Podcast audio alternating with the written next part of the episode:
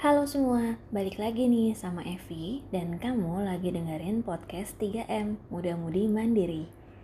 Hai buat kamu yang baru aja dengerin nih. Seperti biasa, di sini kita akan bahas soal keuangan, investasi, ekonomi, dan bisnis. Tapi tenang aja dengan cara yang santai kok. Nah, topik kita hari ini adalah mengenal jenis-jenis investasi. Kalau kamu udah pernah dengerin podcast aku sebelumnya, aku pernah advice nih ke kita semua untuk belajar investasi sejak dini. Kenapa? Karena investasi adalah bagian dari perencanaan keuangan kita di masa depan. Ayo, udah pada lakuin belum? Nah, buat kamu nih yang masih bingung soal investasi, kali ini aku akan bahas secara general supaya kamu punya gambaran nih investasi itu apa sih sebenarnya. Kita mulai dari pengertian investasi dulu ya. Investasi itu adalah suatu kegiatan menanamkan modal atau kita membeli sesuatu nih yang diharapkan di masa mendatang dapat kita jual lagi dengan nilai yang lebih tinggi dari ketika kita beli. Jadi istilahnya eh, investasi itu adalah kegiatan untuk mendapatkan keuntungan, teman-teman. Nah, Terkait dengan investasi ini nih, kita pelajari dulu ada dua jenis investasi berdasarkan tujuan dan jangka waktunya, yaitu investasi jangka pendek dan investasi jangka panjang. Aku bahas satu-satu ya teman-teman. Nah, investasi jangka pendek dulu nih. Seperti namanya jangka pendek, otomatis jenis investasi ini punya periode yang cukup pendek dengan hasil return yang kita bisa lihat nih dalam 3 sampai 12 bulan. Jadi nggak melebihi satu tahun teman-teman. Nah, untuk jenis investasi jangka pendek ini kita sering sebut dengan investasi sementara atau sekedar untuk mengamankan dana yang dimiliki sampai menunggu nih peluang investasi lain yang punya return yang lebih optimal atau lebih besar istilahnya. Nah, ciri dari investasi jangka pendek itu teman-teman ada dua nih. Yang pertama, investasi itu harus memiliki kualitas yang tinggi. Maksudnya, instrumen investasinya ini harus uh, well known atau diketahui oleh masyarakat banyak istilahnya. Terus yang kedua nih, instrumen investasi tersebut harus sangat liquid sehingga menjual kembalinya itu nggak perlu waktu yang lama. Nah, ada macam-macam nih investasi yang masuk ke dalam kategori ini. Salah satunya yang cukup populer saat ini adalah reksadana, teman-teman. Nah, yang kedua nih adalah investasi jangka panjang.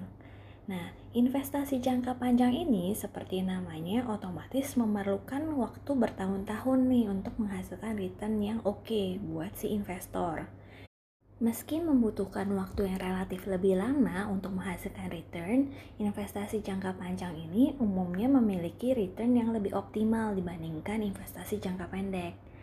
Cuma sebagai konsekuensinya, resiko yang tanggung juga umumnya lebih tinggi. Nah, untuk memaksimalkan nih potensi dari investasi jangka panjang, biasanya kita harus memiliki modal yang cukup besar. Karena apa? Karena istilahnya uangnya itu akan ditaruh cukup lama nih dalam investasi ini supaya bisa berkembang. Maka dari itu, ketika kita memutuskan untuk investasi jangka panjang, diperlukan analisis yang cukup mendalam nih untuk menentukan apakah benar baik kita mengambil investasi ini. Nah, salah satu yang cukup populer nih untuk investasi jangka panjang biasanya adalah properti dan saham. Meskipun kalau untuk sekarang mungkin saham banyak juga yang menggunakannya sebagai instrumen jangka pendek atau trading. Selain untuk tujuan dan jangka waktu investasi, kita juga perlu tahu nih profil resiko kita supaya istilahnya kita nggak langsung panik nih ketika kita memulai investasi. Nah, profil resiko itu seperti apa sih? Ada nih profil resiko yang konservatif atau yang maunya aman-aman aja, yang penting ada returnnya atau yang agresif nih teman-teman yang kalau pengen investasi maunya untung besar. Tapi kalau ada untung besar yang harus diingat adalah ada resiko kerugian besar juga karena namanya investasi.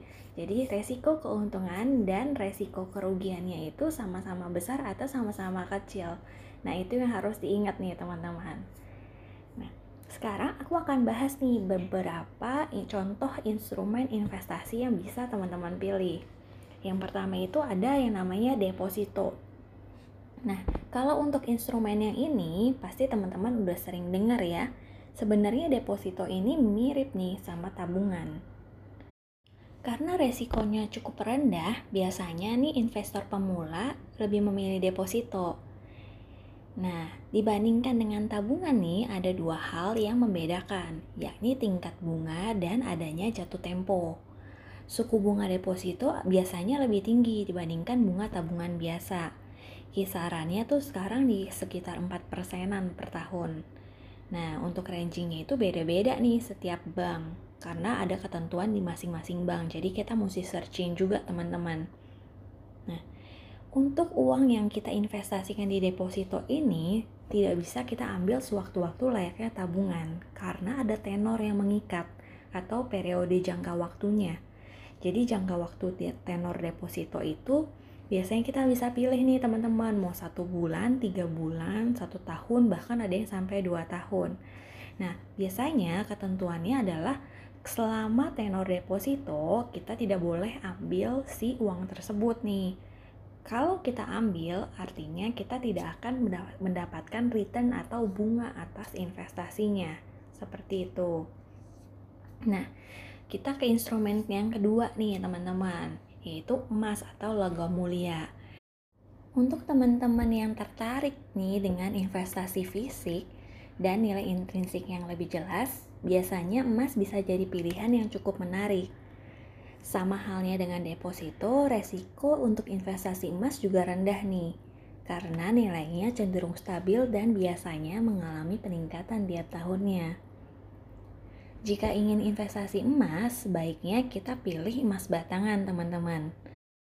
Kenapa harus emas batangan? Karena biasanya kalau nilai emas batangan ini murni dinilai dari nilai beratnya, teman-teman. Beda sama emas perhiasan. Nah, Terkait dengan investasi di emas atau logam mulia, kita jangan lupa untuk menyiapkan juga tempat untuk menyimpan si emas yang sudah kita beli itu, teman-teman. Untuk penyimpanannya sendiri, kita bisa menyimpannya di rumah atau kita bisa juga menyewa deposit box di bank untuk menaruh emas tersebut. Kalau untuk saat ini nih, teman-teman, selain kita beli di toko, kita juga bisa investasi emas lewat aplikasi yang secara berat minimalnya bisa dimulai dari sekitar 0,5 gram atau dengan mengeluarkan beberapa ratus ribu aja. Sekarang sudah banyak sih investasi, investasi emas yang di aplikasi.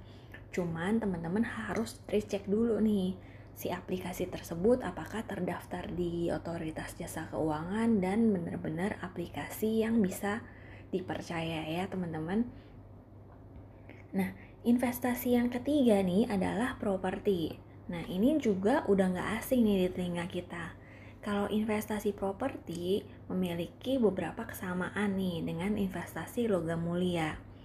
Intinya ada benda fisik yang kita beli di sini.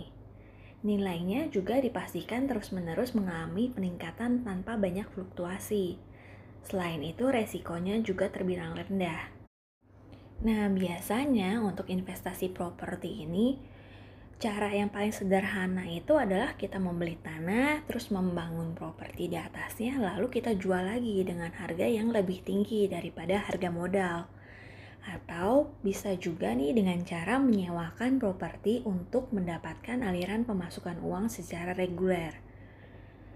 Nah, untuk investasi di properti ini nih, jangan lupa harus kita pertimbangkan resikonya juga teman-teman. Resikonya apa nih? Resikonya itu salah satunya adalah kerusakan bangunan. Jadi meskipun resiko investasi properti terbilang rendah, properti itu adalah aset yang bisa rusak oleh waktu, teman-teman. Jadi memang kita memerlukan perawatan nih supaya nilai properti tersebut dapat tetap terjaga biaya perawatan yang sudah dikeluarkan nantinya juga kita perlu perhitungkan ketika kita mau menjual properti kita. Investasi properti tergolong sebagai investasi jangka panjang, teman-teman. Jadi, untuk mendapatkan return, kita harus menahannya dalam waktu yang cukup panjang. Jadi, nggak bisa ketika hari ini beli nih bulan depan kita mau langsung menjual gitu biasanya harganya nggak akan naik signifikan untuk instrumen selanjutnya itu adalah saham nih teman-teman Saham ini adalah jenis instrumen yang potensial namun memang berisiko tinggi istilahnya. Seperti itulah gambaran singkat tentang investasi saham ini nih. Apalagi saat ini memang lagi menjamur ya investasi saham karena digalangkan juga oleh pemerintah. Saham ini sebenarnya adalah bukti kepemilikan teman-teman atas sebuah perusahaan. Jadi ketika kita membeli saham, pada dasarnya kita membeli sebagian kepemilikan atas perusahaan yang mengeluarkan saham tersebut. Jadi semakin banyak saham yang kita beli, semakin besar pula nih kepemilikan kita atas perusahaan tersebut. Return dari investasi saham ini biasanya berasal dari dividen dan pertumbuhan nilai dari saham itu sendiri. Untuk dividen sendiri itu biasanya diambil dari return yang diperoleh oleh perusahaan. Namun perlu dicatat nih teman-teman, gak semua perusahaan membagikan dividen kepada investornya karena beberapa perusahaan justru memilih untuk menggunakan return yang didapat untuk pengembangan dari bisnisnya tersendiri. Jika dibandingkan dengan tiga jenis investasi sebelumnya, resiko investasi saham terbilang paling tinggi, teman-teman. Kenapa? Karena untuk investasi di saham, kita butuh pemahaman dan analisa yang cukup mendalam sebelum kita memutuskan untuk membeli saham sebuah perusahaan. Untuk instrumen selanjutnya ada yang namanya reksadana teman-teman. Apa sih reksadana? Secara sederhana, reksadana itu adalah instrumen investasi di mana beberapa dana beberapa investor mengumpulkan dana-dananya menjadi satu lalu diinvestasikan nih ke instrumen-instrumen investasi yang ada di pasar modal. Untuk reksadana sendiri terbagi jadi lima jenis yaitu reksadana pasar uang, reksadana pendapatan tetap, reksadana saham, reksadana campuran, dan reksadana indeks. Nah, setiap jenis reksadana ini punya potensi dan resiko yang berbeda-beda. Untuk resiko terendah adanya di reksadana pasar uang, teman-teman. Sedangkan untuk resiko yang lebih tinggi nih dengan potensi return lebih besar, biasanya di reksadana pasar saham. Untuk instrumen investasi yang satu ini terbilang cukup populer nih di kalangan investor, khususnya investor pemula yang memiliki keterbatasan dana. Oke, untuk investasi selanjutnya nih kita punya yang namanya peer-to-peer lending, teman-teman. Jenis investasi ini tergolong cukup cukup baru nih di Indonesia, cuman popularitasnya terus melejit teman-teman seiring dengan kejelasan hukum dan kemudahan yang ditawarkan. Hal ini bisa kita lihat juga dari banyaknya perusahaan fintech lending yang menyediakan modal bisnis ini. Jumlah uang yang diputar dalam investasi peer-to-peer lending juga terus tumbuh di Indonesia. Pada dasarnya, di peer-to-peer lending ini kita meminjamkan sejumlah uang kepada pihak yang membutuhkan, baik itu individu maupun badan usaha. Nah, sama seperti pinjaman di bank, return investasi ini berasalnya dari bunga pinjaman yang sudah disepakati nih antara si pengguna dengan si pemilik modal yaitu kita sebagai investor. Nah, untuk mulai investasi peer-to-peer lending ini juga bisa dimulai dengan nilai nominal yang cukup kecil dan sudah banyak aplikasinya. Cuman diingatkan sekali lagi buat teman-teman kalau mau memulai investasi dengan menggunakan aplikasi, harus dicek dulu nih untuk kevalitan dari aplikasi tersebut dan legalitasnya ya teman-teman. Nah, kita udah selesai bahas nih teman-teman tentang jenis investasi plus contoh-contoh instrumen investasi yang bisa teman-teman pilih. Gimana? Udah mulai ada gambaran belum? Investasi merupakan cara terbaik untuk melindungi kekayaan sekaligus meningkatkan jumlahnya. Namun, sebelum mulai investasi, aku mau ingetin buat teman-teman, tentuin dulu nih tujuan dari investasi itu sendiri dan pahamin profil resiko kita ya. Dari kedua informasi itulah kita bisa tentuin nih jangka waktunya dan jenis investasi yang sebaiknya kita pilih. Oke, sekian podcast kali ini. Jangan lupa untuk follow biar kamu bisa dengerin info-info selanjutnya yang gak kalah penting nih buat kita ketahui. Teman-teman bisa juga follow Instagram podcast Muda Mudi Mandiri ya. Thank you and see you.